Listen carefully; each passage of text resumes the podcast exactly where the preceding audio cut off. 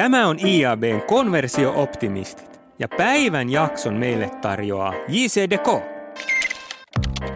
Tänään studiossa istuvat Jenni Heinonen, JC Deco Finland ja Head of Trading. Sonja Sundberg, JC Deco Finland, Key Account Manager. sekä minä, Pasi Raassina, IAB Finlandin toiminnanjohtaja.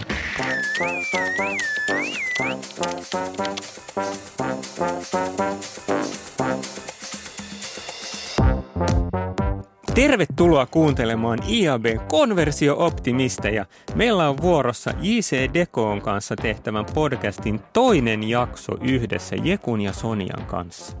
Jekku ja Sonia, eilen oltiin metromatkalla Länsimetrolla ja nyt taas studiossa tekemässä podcastia. Mikä fiilis jää Länsimetrosta? Siis yllättävä.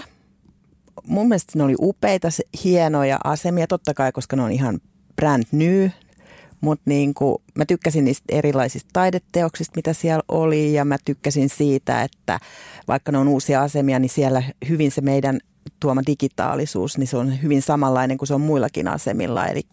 Eli tavallaan joku standardi kuitenkin siinä meidän, tota, meidän tota, tuomissa mahdollisuuksissa asiakkaille. Se on just, ne on, ne on tosi upeita kyllä ne, niin kuin se mitä on. Ehkä itse kun Itä-Helsingissä asuu, niin miettii, että miksi ne Itä-Helsingin metroasemat on niin, niin erilaisia. Että noihan on tosi upeita ja just niin kuin digillä pääsee hyvin siellä näkyviin ja just nämä taideteokset niin kuin Jekku sanoi tuossa, että ihan, ihan huippu, että varmasti niin kuin ihmiset löytää kyllä kans nyt paras aika tosiaan avata metro, kun on joulu, jouluruuhkat ja joululiikenne ja nyt kun miettii tuota säätä, mitä tässä on ollut, niin ihan mielellään liikkuu metrolla. Joo, se menee siis Kivenlahteen asti. Mä oon asunut itse asiassa Kurttilassa siis aikaisemmin ja tota, silloin mä muistan, kun asuttiin siellä, niin, niin ajateltiin, että pari vuotta menee, niin sitten tässä pääsisi melkein kävellen pääsisi metrolle, mutta nyt pääsis. No nyt Mutta en, pääsee. mutta en asu enää. Asun kauniaisissa muiden hienojen ihmisten kanssa. Juna menee sinne, joka on aika kiva juttu sekin. Meillä on siis se konsepti tässä, että me kuunnellaan näitä, näitä ammattilaisklippejä, eikö näin? Ja jutellaan sitten niiden pohjalta fiksuja. Ja me kuunneltiin meidän ensimmäisen jakson lopuksi Dagmarin Mari Riipisen klippi. Ja nyt olisi seuraavana sitten IAB Euroopan pääekonomisti Daniel Knappin näkemykset siitä, että miksi ulkomainonnan ja erityisesti digitaalisen ulkomainonnan määrä on kasvanut koko Euroopassa viimeiset 10 V ja miten Daniel näkee sitten ulkomainonnan tulevaisuuden. Mennäänkö siihen kiinni? Mennään. Mennään vaan. digital out of home investments in Europe increased to around 35% of the overall share of out of home since 2014. This is a massive leap and is testament to the fact that all medium, including out of home, has become increasingly digitized. We saw a rapid digitization of out of home sites from airports to um, train stations to roadside signs. And there are a couple of benefits attached to this. Um, number one, we see um, more targeted creatives can be delivered based on time of day, based on audience composition, dynamically to a specific out of home site. We see increased measurement, and, and by that also, because we can change creatives, a maximization of the yield that can be generated from an, from an out of home site. The ability to include moving images, uh, to react to environments, for instance, to adjust messages or the way messaging is uh, is done based on commuter traffic, on overall weather conditions, on seasonality like holidays, etc., introduces increased creativity into the out of home process, which really enhances the abilities of this medium. We, of course, saw a severe blip in out of home growth, including digital, during the COVID crisis when foot traffic was falling rapidly, sometimes 60, sometimes 80%, depending on European country and depending on the site. However, on the back of the recovery and of life returning towards a more physical manner, we saw a massive surge um, back to out of home in general and to digital out of home specifically, which we expected in 2021 and now in the first nine months of 2022 exceeded growth in conventional out of home by around four to sixfold. We believe growth to continue. However, um, we see different to other media a saying less linear growth pattern in digital out of home because as sites are being digitized, we during the first phase see a massive jump in revenues and then we see incremental growth coming. So it's a growth pattern that really depends on how quickly sites are being digitized. And then also, of course, how these sites are being connected to create a new style of out of home networks. The last thing to consider is that the booking process of digital out of home has changed. In, traditionally, it was conducted within the overall out of home plan, uh, planning process. However, you might have seen a couple of days ago, there was an announcement by the IAB Tech Lab that digital out of home can now be transacted on the OpenRTB standard. And that required a complete re engineering of this standard because this isn't about um, many people receiving different messages, for instance, but about um, many people receiving the same messages. So the whole bidding, auction, and delivery process needed to be changed. But this really takes out of home out of its silo and integrates it into a wider digital planning process. And we believe this will be continued fuel for the further growth of digital out of home. And I think this is in particular relevant as we see um, audience erosion in linear TV and other services where we have to ask what doesn't change in advertising and what doesn't change is that people go about cities so you could have the bold claim that out of home is going to be the last mass medium standing when um, we move towards a much more fragmented media world increasing its relative significance in the media plan Semmoista oli kuule IABn ekonomisti Daniel Knappin terveiset. Knappihan on ihan sairaan kova jätkä, mutta ei hän pysynyt kyllä aika aika, aikaraameissa kahden minuutin, maksimissaan kahden minuutin klippiä pyydettiin, mutta ei väliä. Kovaa tavaraa. Mitä jäi mieleen? No siis mun mielestä siinä oli hyvin samanlaisia elementtejä, mistä me ollaan puhuttu niin kuin täällä Suomessakin, että mitkä traivaa ulkomainontaa tällä hetkellä ja mitkä, mitkä on ne aiheet, mitkä pysyy pinnalla. Eli hyvin samanlaisia tota, elementtejä, eikö ollutkin? Oli. Eli just se, niin kuin se joustavuus, luovien käyttö, reagointikyky, tullaan koko ajan lähemmäksi muita digitaalisia medioita. Kaikki tämmöiset. Nämä kaikki elementit oli hänen puheessaan. Hän, hän puhuu kyllä hyvin viisaasti, vaikka hän ylitti sen kahden minuutin, mutta se Joo. ei haittaa. Joo. Kyllä, tämähän oli siis todella hyvä yhteenveto tavallaan, että mitä on kymmenen vuoden aikaan tapahtunut ja, ja kaikki nämä, mistä mekin ollaan juteltu, että kun, mistä puhuttiin, että digitaalinen ulkomainonta kasvaa myös, että tulee niin paljon lisää digiin, niin hän, hän sanoi kanssa, että kaikki lentoasemat ja rautatieasemat ja kaikki digitalisoituu ja, ja tosiaan se, että ihmiset se menee kaupunkeihin, missä sitten on sitä digitaalista tarjontaa. Että. Joo. Siinähän Daniel lopuksi steittasi aika voimakkaastikin. Nyt, nyt, nyt, nyt IABnä en halua liikaa ottaa puolia, mutta Daniel sanoi, että ulkomainonnasta muodostuu niin sanottu viimeinen massamedia niin kuin media, median disruptoinnin kautta. Ja tota, siinä on kyllä varmaan sitten se niin kuin – viisaus takana, että sitten kun saadaan nopeasti iso tavoittavuus ja sitten se on kuitenkin easy to sell, easy to buy tyyppistä tekemistä, kun teillä on sitä niin kuin digiä ja sitten on perinteistä, niin varmaan näiden kahden oivaltava sitten mm. niin kuin yhdisteleminen on siis se yksi, yksi juttu. On, on. Ja sitten on mun mielestä siinä vinha perä, kun hän sanoi, niin kuin, että viimeinen aito massamedia, kun sitä ulkomainontaa on kaikkea. Ihmiset liikkuu enemmän. Suurin osa ihmisistä on kaupungilla. Sä et pysty edes kävelemään kymmentä metriä, että sä et niin kuin, törmäisi tuolla kadulla ulkomainontaan. Ja sun on pakko pitää silmiä auki, kun sä oot tuolla. Toivon mukaan kaikki pitää, eikä katso vaan sitä mm. kännykkää. Mutta niin se, että si, sitä ei voi mitenkään niin kuin adblockata tuota ulkomainontaa. Että se on siellä, halusit sä tai et. Ja sä et välttämättä itse tajua, kuinka sä altistut niille viesteille.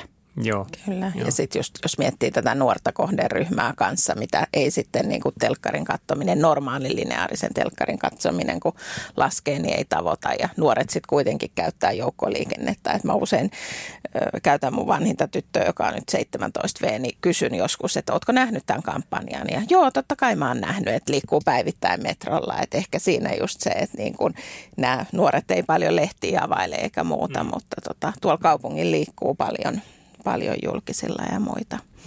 Ja sitten on aina ihan hyvä välillä puhua ihan ihan perusjuttuja, että mitä se digitaalisuus oikeasti siis tuo. Sehän tuo kuitenkin se, tuo niin kuin se nopeuttaa ja tuo niin kuin mahdollisuuden reagoida nopeasti asioihin.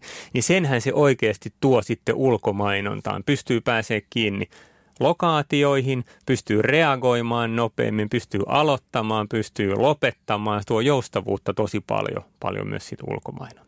Kyllä. Hyvä esimerkki on esimerkiksi nyt, kun nämä viimepäiviset lumimyrskyt sun muut, niin sä pystyt myös hyödyntämään sitä siinä sun mainonnassa, että missä sä haluat milloinkin olla läsnä.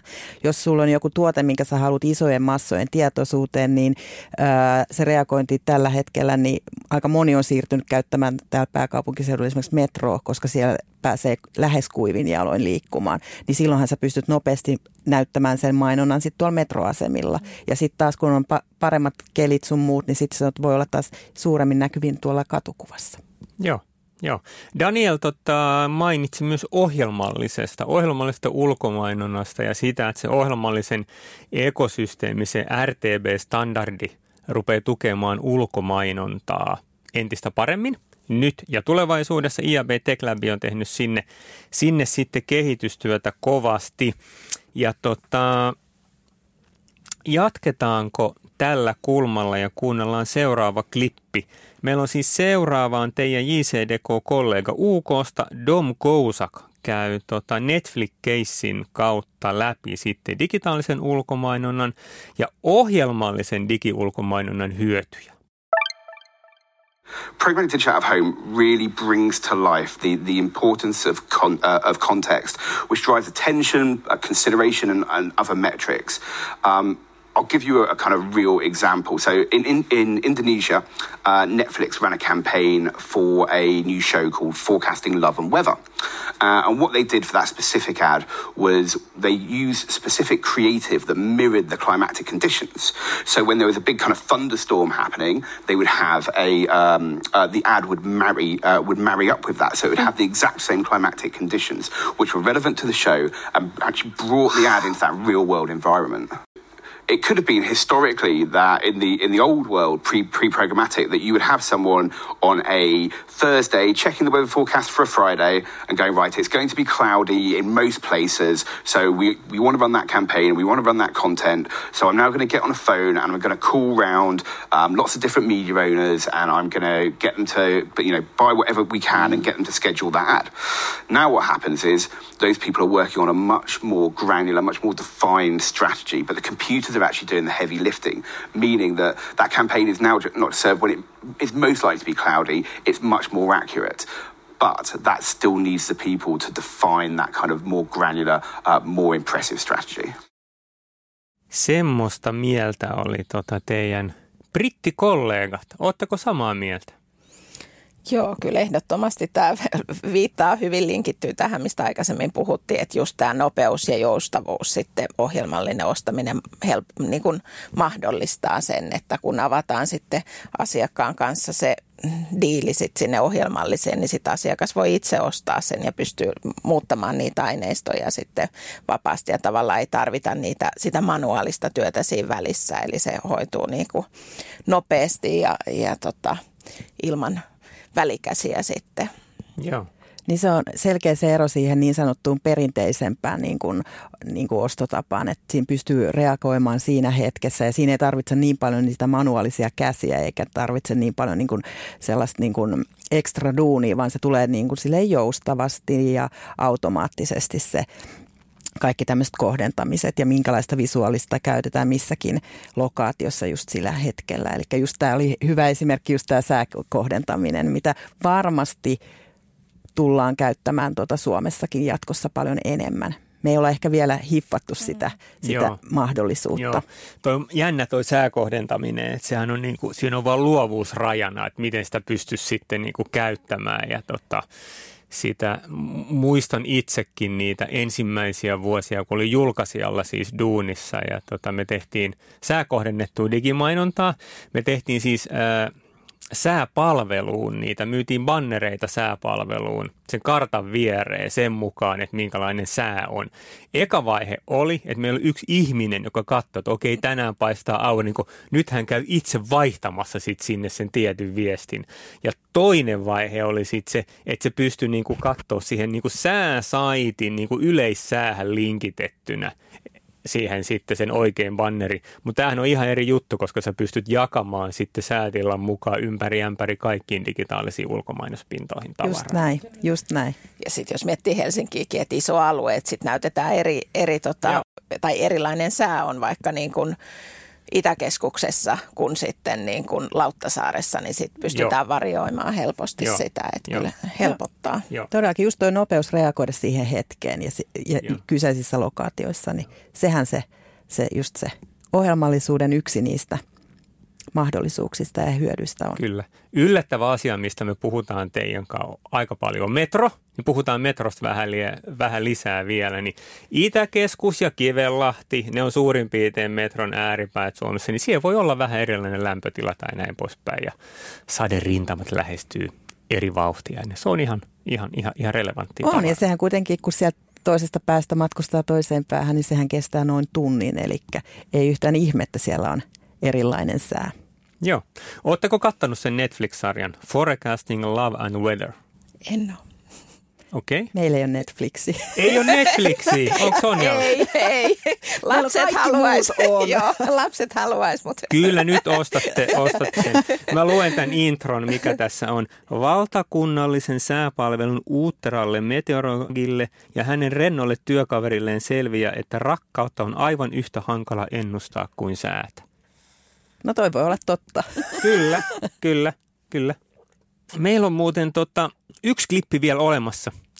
Ja ö, Sanoman Anu Tuomelan kanssa äänitettiin klippi siitä, että tota Sanoma ja Anu ne on tehnyt ohjelmallisen digiulkomainouskampanjan – ja tota, mä sain kunnian äänittää tämän Anun kanssa. Anulle terveisiä. Anusta tuli mun ehdoton yksi, yksi lemppari ton äänityksen jälkeen.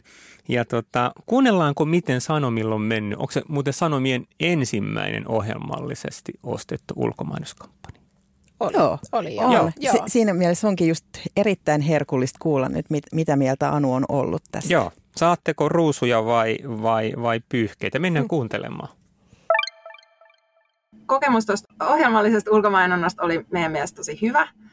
Meillä on tiimissä tosiaan sekä ulkomainonnan asiantuntija että sitten minä ohjelmallisen ostaja, niin pystyttiin tosi hyvin sparrailemaan yhdessä tästä kampanjasta. Työnjako oli sitten sellainen, että Merja suunnitteli kohdennukset ja valitsi hubit. Ja sitten kun me saatiin diili, niin mä rakensin kampanjan sinne ostojärjestelmään. Ja päätettiin tämä ensimmäinen kampanja toteuttaa karanteenina, niin se kyllä helpotti sitä kampanjan rakentamista tosi paljon ja toki sain sieltä myös tosi hyvät ohjeet, niin se auttoi. Mutta siis täytyy myöntää, että vaikka on tosi tuttu tämä ostaminen ja ihan arkipäivää, niin kyllä se silti vähän jännitti, että lähteehän se kampanja käyntiin ja kertyy näyttöjä ja näin, mutta kyllä onneksi kaikki meni sen osalta tosi hyvin. Mä uskon, että kyllä tullaan jatkossakin hyödyntämään ohjelmallista ulkomainontaa ja sen mahdollisuuksia. Et tuntuu, että oli vasta sellainen ensiraapasu, että siinä on varmasti sellaista potentiaalia, mitä ei, ei vielä tästä ensimmäisestä lähdössä päästy testaamaan. Et kuten muussakin ohjelmallisessa ostamisessa, niin kyllä me nähdään, että ulkomainonnassakin se vahvuus on siellä ketteryydessä ja sen oman datan hyödyntämisessä. Kyllä mä näkisin sen roolin siinä, että ne on vähän semmoisia pidempiä kampanjalähtöjä, jossa ehkä sit on tarvetta vaihtaa sitä luovaa tai muuten vaikuttaa siihen näkyvyyden ajankohtaan sen kampanjan aikana. Mutta sitten haasteen varmasti on se, että se osaaminen on vähän hajallaan, että oletettavasti aika universaali ongelma on se, että ulkomainonnan suunnittelijoilla ei ole sitä osaamista siitä ostojärjestelmästä, vaikka se ohjelmallisen konsepti olisikin ihan tuttu. Ja sitten taas toisinpäin, että ohjelmallisen osaajat, niin niillä se osaaminen on siellä displayissa ja videossa. Ja sitten se ulkomainonnan ymmärtäminen voi olla aika pintapuolista. Tai näin mä itse koen sen. Mutta siinä mielessä tiimissä just puhuttiin, että meidän pitää miettiä sitä toimintatapaa ja niitä rooleja. Mutta meillä se on suht helppoa, kun me ollaan pieni tiimi. Et isommissa organisaatioissa se voi olla, tai toimistoissa se voi olla hankalampaa. Mutta kyllä me, niin kuin, vaikka vähän kliseiseltä kuulostaa, niin kyllä me ajatellaan, että se parhaimmillaan on kuitenkin mahdollisuus oppia uutta, eikä niinkään, että se on jotain lisätyötä. Paljon uusia juttuja, mutta vähän samat jutut, data ja ketteryys siellä sitten toistuu. Joo, ja siinä tuli hyvin niin kuin se, tai tämä sama story tuntuu olevan aika monella, kenen kanssa keskustelee tästä aiheesta. Että siellä oli samoja elementtejä, että ollaan uuden äärellä, mutta musta jotenkin ihanasti Anu lopetti ton, niin kuin, että, että vaikka se teettää vähän ekstra duunia, niin on kuitenkin kiva oppia jotain uutta ja näkee siinä potentiaali. Mutta jotenkin tuntuu, että pienemmillä digitoimistoilla on selkeämmin sisäisesti nämä roolitukset niin kuin hallussa tässä kohtaa, eikä siinä ole mitään niin kuin pahaa. Niin kuin, että se, se on hyvä vaan tiedostaa, että niin kuin, että esimerkiksi mediatoimistoilla, niin heillä on vahvasti, siellä on ne ulkomainososaajat ja sitten siellä on se digitiimi, että miten sitten saadaan niin kuin yhdistettyä niiden kummankin niin kuin tietämykset ja tiedot siihen, että sitä ohjelmallista ulkomainonta kampanjoita saadaan niin kuin työstettyä. Eli tota, ei ole yhtä oikeaa tapaa ja me tiedetään, että me ollaan nyt uuden äärellä, että mediatoimistoissa käydään paljon keskustelua siitä niiden organisoitumisesta sisäisesti, että miten ne saadaan rullaamaan nämä kampanjat jatkossa. Se on just näin. Joo, tämä oli kyllä niin kuin täydellinen esimerkki siitä, että miten ohjelmallinen ostaminen niin kuin hoituu. Että just niin kuin Anu sanoi, että siihen tarvitaan se niin kuin ohjelmallisen osaaja ja sitten siihen tarvitaan se ulkomainonna osaaja. Ja selkeästi Sanomilla nyt, niin kuin Anu sanoi, pieni tiimi, niin se hoitui, hoitui niin hyvin, että tota, sen takia tämä kampanjakin onnistui ja saatiin niin kuin erinomaisesti tämä hoidettu. Että just niin kuin Jekku sanoi, niin tota, ehkä niin kuin mediatoimistoista, me ollaan koettu se ehkä hieman haasteeksi, että sitten isommissa mediatoimistoissa just, että kun nämä, nämä tota ohjelmallisen ostajat, niin ne on tottunut tekemään sitä displaytä, just mitä mm. Anukin sanoi, ja sitten taas ulkomainonnan ostajat ostaa vaan sitä normaalia digidohia tai ohjia, niin, niin tavallaan se yhteispeli, että kun ohjelmallinen ulkomainonta on vielä niin pienessä roolissa, niin ehkä sitten nämä ohjelmallisen ostajat mediatoimistossakaan ei ole pystynyt täysin keskittyä siihen, ei ollut ehkä resursseja, että sitten on menty enemmän sinne displayn puolelle, missä on sitä enemmän, enemmän niin kuin otettavaa ja sen takia ehkä vähän kestänyt, että ohjelmallinen ulkomainonta on kasvanut. Mm. Jos me mietitään, että me ollaan lanseerattu ohjelmallinen ostaminen nyt tämän vuoden puolella, eli hyvin baby steps me mennään eteenpäin koko ajan, niin kyllähän se suurin osa kampanjoista ja rahasta tulee tällä hetkellä niin kuin ulkomailta, eli on toimijoita, jotka haluaa samanaikaisesti ostaa niin kuin vaikka Saksan ja UK-markkinoita ja sitten ottaa mukaan siihen myös Suomen, eli kun siellä tämä homma on niin kuin pari vuotta pidemmällä, että siellä se tapa ostaa ohjelmallisesti on niin kuin jo yleisesti niin kuin – tunnettu tapa ja osataan ostaa, niin, tota, niin sieltä kautta ne on ne meidän rahavirrat tässä kohtaa, niin kuin, tai suurimmat rahavirrat niin kuin mm. tullut tässä kohtaa, mutta tullaan, tullaan no, niin kuin perässä ja va, varmasti ensi vuonna taas sitten niin kuin ollaan ihan eri, eri pisteessä. Eli kasvuluvut on tästä hetkestä aika isot, koska lähdetään aika pienestä vielä Joo. liikenteeseen. Joo. Mutta selkeästi potentiaalia nähdään myös Suomen – ulkomainonnan tota, markkinoilla, koska paljon niin kuin eri DSP-toimijat on huomannut tämän ja tullut Suomen markkinoille ja,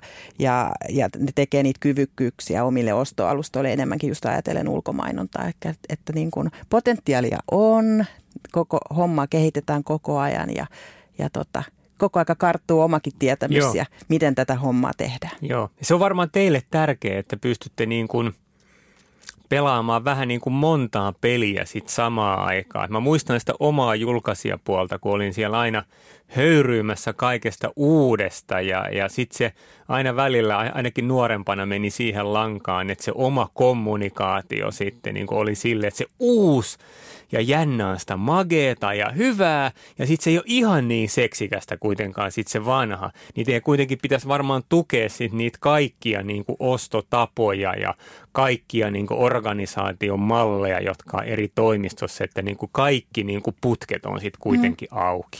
Ja sitten täytyy muistaa, että ei se ole itseisarvo se, että sä ostat ohjelmallisesti, ei vaan, vaan se lähtee Joo. ihan siitä asiakkaan Joo. tarpeesta Just ja että niin. se, että mikä on se paras ratkaisu Joo. siihen tarpeeseen, Joo. niin sillähän Joo. se lähdetään liikkeelle. Niin on, just Kyllä. näin. Just se, että kaikilla on oma, oma roolinsa, että on sillä perinteisellä ja digimainonnalla ja sitten ohjelmallisella, Joo. että kaikki tarvitaan. Joo. Joo, mutta se kommunikaatio meni ainakin, mulla meni tosi helposti mm. siihen, että on niinku uusia jännä ja hyvä. Ja no sitten on toi vanha, mutta mut pitäisi, pitäisi yrittää ajatella sille, sille laajasti näitä juttuja. Mulla jäi niinku pari juttua tuosta vielä mieleen, josta mä haluaisin lyhyesti jutella teidän kanssa. Tuo oli siis hyvä pointti, että tuossa oli niinku sanomien inhaussaajat, jotka ton osti että pienessä tiimissä pystyy sopimaan, mm. kuka tekee mitäkin ja näin poispäin. Totta, Anu sanoi, että ne käytti guaranteed ostotapaa. Onko se standardi nykyään?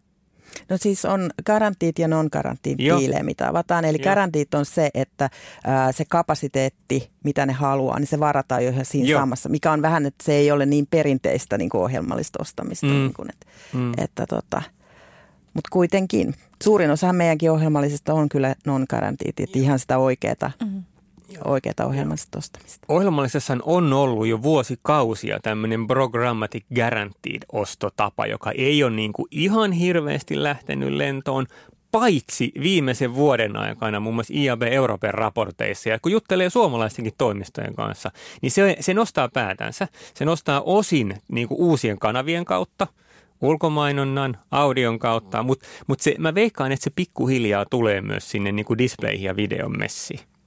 Et se on mielenkiintoinen trendi. Ja toinen kommentti, eh, Anua vähän jännitti, että tota, lähteekö kampanjat käyntiin. Miten se kampanjan raportointi toimii? Onko se samannäköinen kuin displays, että ne, ne rullaa ne näytöt sitten heti siinä?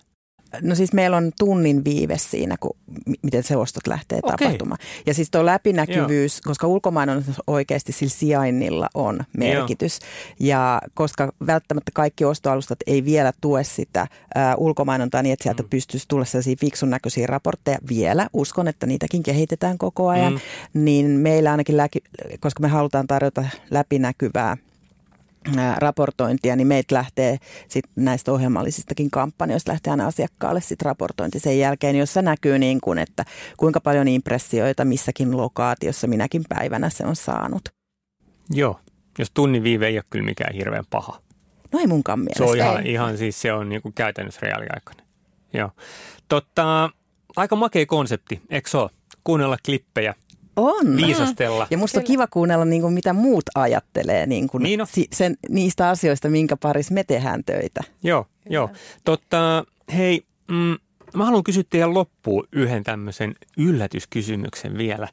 Mä oon ollut kolme ja puoli vuotta IABn toiminnanjohtajana Suomessa ja yksi, yksi niin kuin ominaisuus tietysti jäätävän hyvien podcastien tekemisen lisäksi on se, että uskaltaa kysyä perusasioita. Digi rupeaa olemaan niin jätti iso kokonaisuus, että kukaan ei ymmärrä sitä kaikkea. Ja mä veikkaan, että aika monelle, esimerkiksi mainostajalle, joka käyttää ulkomainontaa, voi olla epäselvää, miten digiulkomainonnan kontaktit lasketaan. Voitteko vielä avata silleen niin kuin selväkielisesti, että miten teillä ulko, digi-ulkomainonnan kontaktit lasketaan? Mieletön tota kysymys tähän loppuun. Mutta siis meillä tota Dekolla, niin digikontaktit lasketaan sillä tavalla, että meillä on kaikissa meidän digilaitteissa on beaconit, jotka kerää okay. niitä Bluetooth-signaaleja 50 metrin säteeltä 24-7. Eli siis koko aika meille tulee sitä raakadataa siitä, että kuinka paljon siellä yleisöä liikkuu. Ja siitä me saadaan just tietoon se, että mitkä ää, lokaatiot on vilkkaita mihinkin kellonaikoihin. Ja sieltä me siis saadaan sitten se raakadata ja koska me halutaan tarjota se luku, että mikä on viewed impressions, eli mm. se luku, joka oikeasti kertoo, että kuinka moni on nähnyt sen maino, mainoksen, niin sitten siinä tulee semmoinen mallennus, jonka kautta suodatetaan sitä, sitä raakadataa, koko ajan pilkotaan sitä pienemmäksi ja pienemmäksi, eli siinä niin otetaan huomioon että se dwelling time, liikenne, onko se kävelijä, onko se auto, nopeus, etäisyys, mainosten koko, kaikki tällaiset niin kuin elementit, ajankohdat ja sitten me päästään sit siihen niin kuin DO-impression, eli digitaaliseen kontaktilukuun. Ja me ei tehdä tätä yksin, Eli tämä ei ole niin mikään JCDK Finlandin oma juttu, vaan tämä on käytössä yleisesti me, niin kuin Deco-maissa muuallakin. Ja täällä Suomessa niin tota, Media Audit Finland niin katsoo, että me tehdään kaikki nämä hommat oikein. Eli ne on ää, validoinut tämän koko meidän metodin ja laskentamallin ja sitten toi Hypercell on mukana tässä raakadatan keräämisessä. Eli meillä on tässä okay. myös yhteistyökumppaneita mukana tässä Joo. sopassa. Joo. Ja siitähän on nyt, eli vuosi sitten marraskuussa otettiin Joo. Nämä käyttöön. Ja kyllä niin kuin asiakkaat tosi paljon arvostaa, että kun varmasti muistat, että digitaalisessa ulkomainonnassa ennen käytettiin niitä OTC-lukuja, jotka ei ollut sit millään lailla vertailtavia, niin tota, ei, ei niin kuin toimijoiden kesken ja sitten ne oli tosi vanhoja. Ja nyt kun miettii, että kun on ollut tämä korona-aika ja ihmisten liikkuminen on kaiken kaikkiaan muuttunut, että enää ne, jotka tekee, pystyy tekemään etätöitä, niin ei mene viitenä Mm. päivänä viikon, viikossa töihin, niin sitten nämä Doh-impressiot kyllä kertoo oikeasti sen, että Joo. mitä, mitä just siinä mm. digihupissa on tapahtunut, että jokaisen kampanjan jälkeenhän asiakas saa tämän Doh-impressioraportin, eli siitä näkee tarkkaan, niin kuin Jekku sanoi, että digihupikohtaisesti, että paljonko se on ollut. Sonja, sä taas kerroit jonkun kolmi, kolmikirjaimisen ah. akronyymin. Mikä ihme on OTC? Ah, opportunity to contact. Miten eli, se lasketaan? Eli se on, se on niin kuin, siihen ei ole mitään Toi on hyvä, hyvä, niin. hyvä kysymys, koska mehän luultiin, samoin kuin varmaan monit muutkin toimijat, mm-hmm. että se on niin kuin standardi. Ja mediatoimistot on käyttänyt tätä vertailtaessaan eri ulkomainostoimijoita niin kuin vuosia. Ja kaikilla oli vähän sellainen käsitys, että niin kuin ne luvut lasketaan samalla tavalla, käytetään samoja datoja ja niitä päivitetään samalla tavalla. Ja sitten kävikin ilmi näissä meidän IAP tota, okay. että että näin ei ollutkaan. Eli oikeasti te tehdään siellä IAP-työryhmissä hyvää työtä, koska näitä asioita tulee esille. Joo, joo. Eli, eli bruttokontaktiluku, eikö? Joo, se oli kyllä. Hei, ihan sairaan mageeta. Kaksi päivää tehty teidän kanssa tota, podcastia. Käytiin metroajelulla välillä ja tota, ollaan parempia kavereita teidän kanssa tämän jälkeen. Tuutteko hei joskus myös uudelleen vieraaksi IAB-podcastiin? Ehdottomasti, jos kutsu vaan käy, niin totta kai tullaan. Olin sanomassa, että jos pyydetään, niin kyllä. Ehdottomasti pyydetään. Hei, kiitos teille lämpimästi. Oli ihan, ihan sairaan siisti. Kiitos. Kiitos.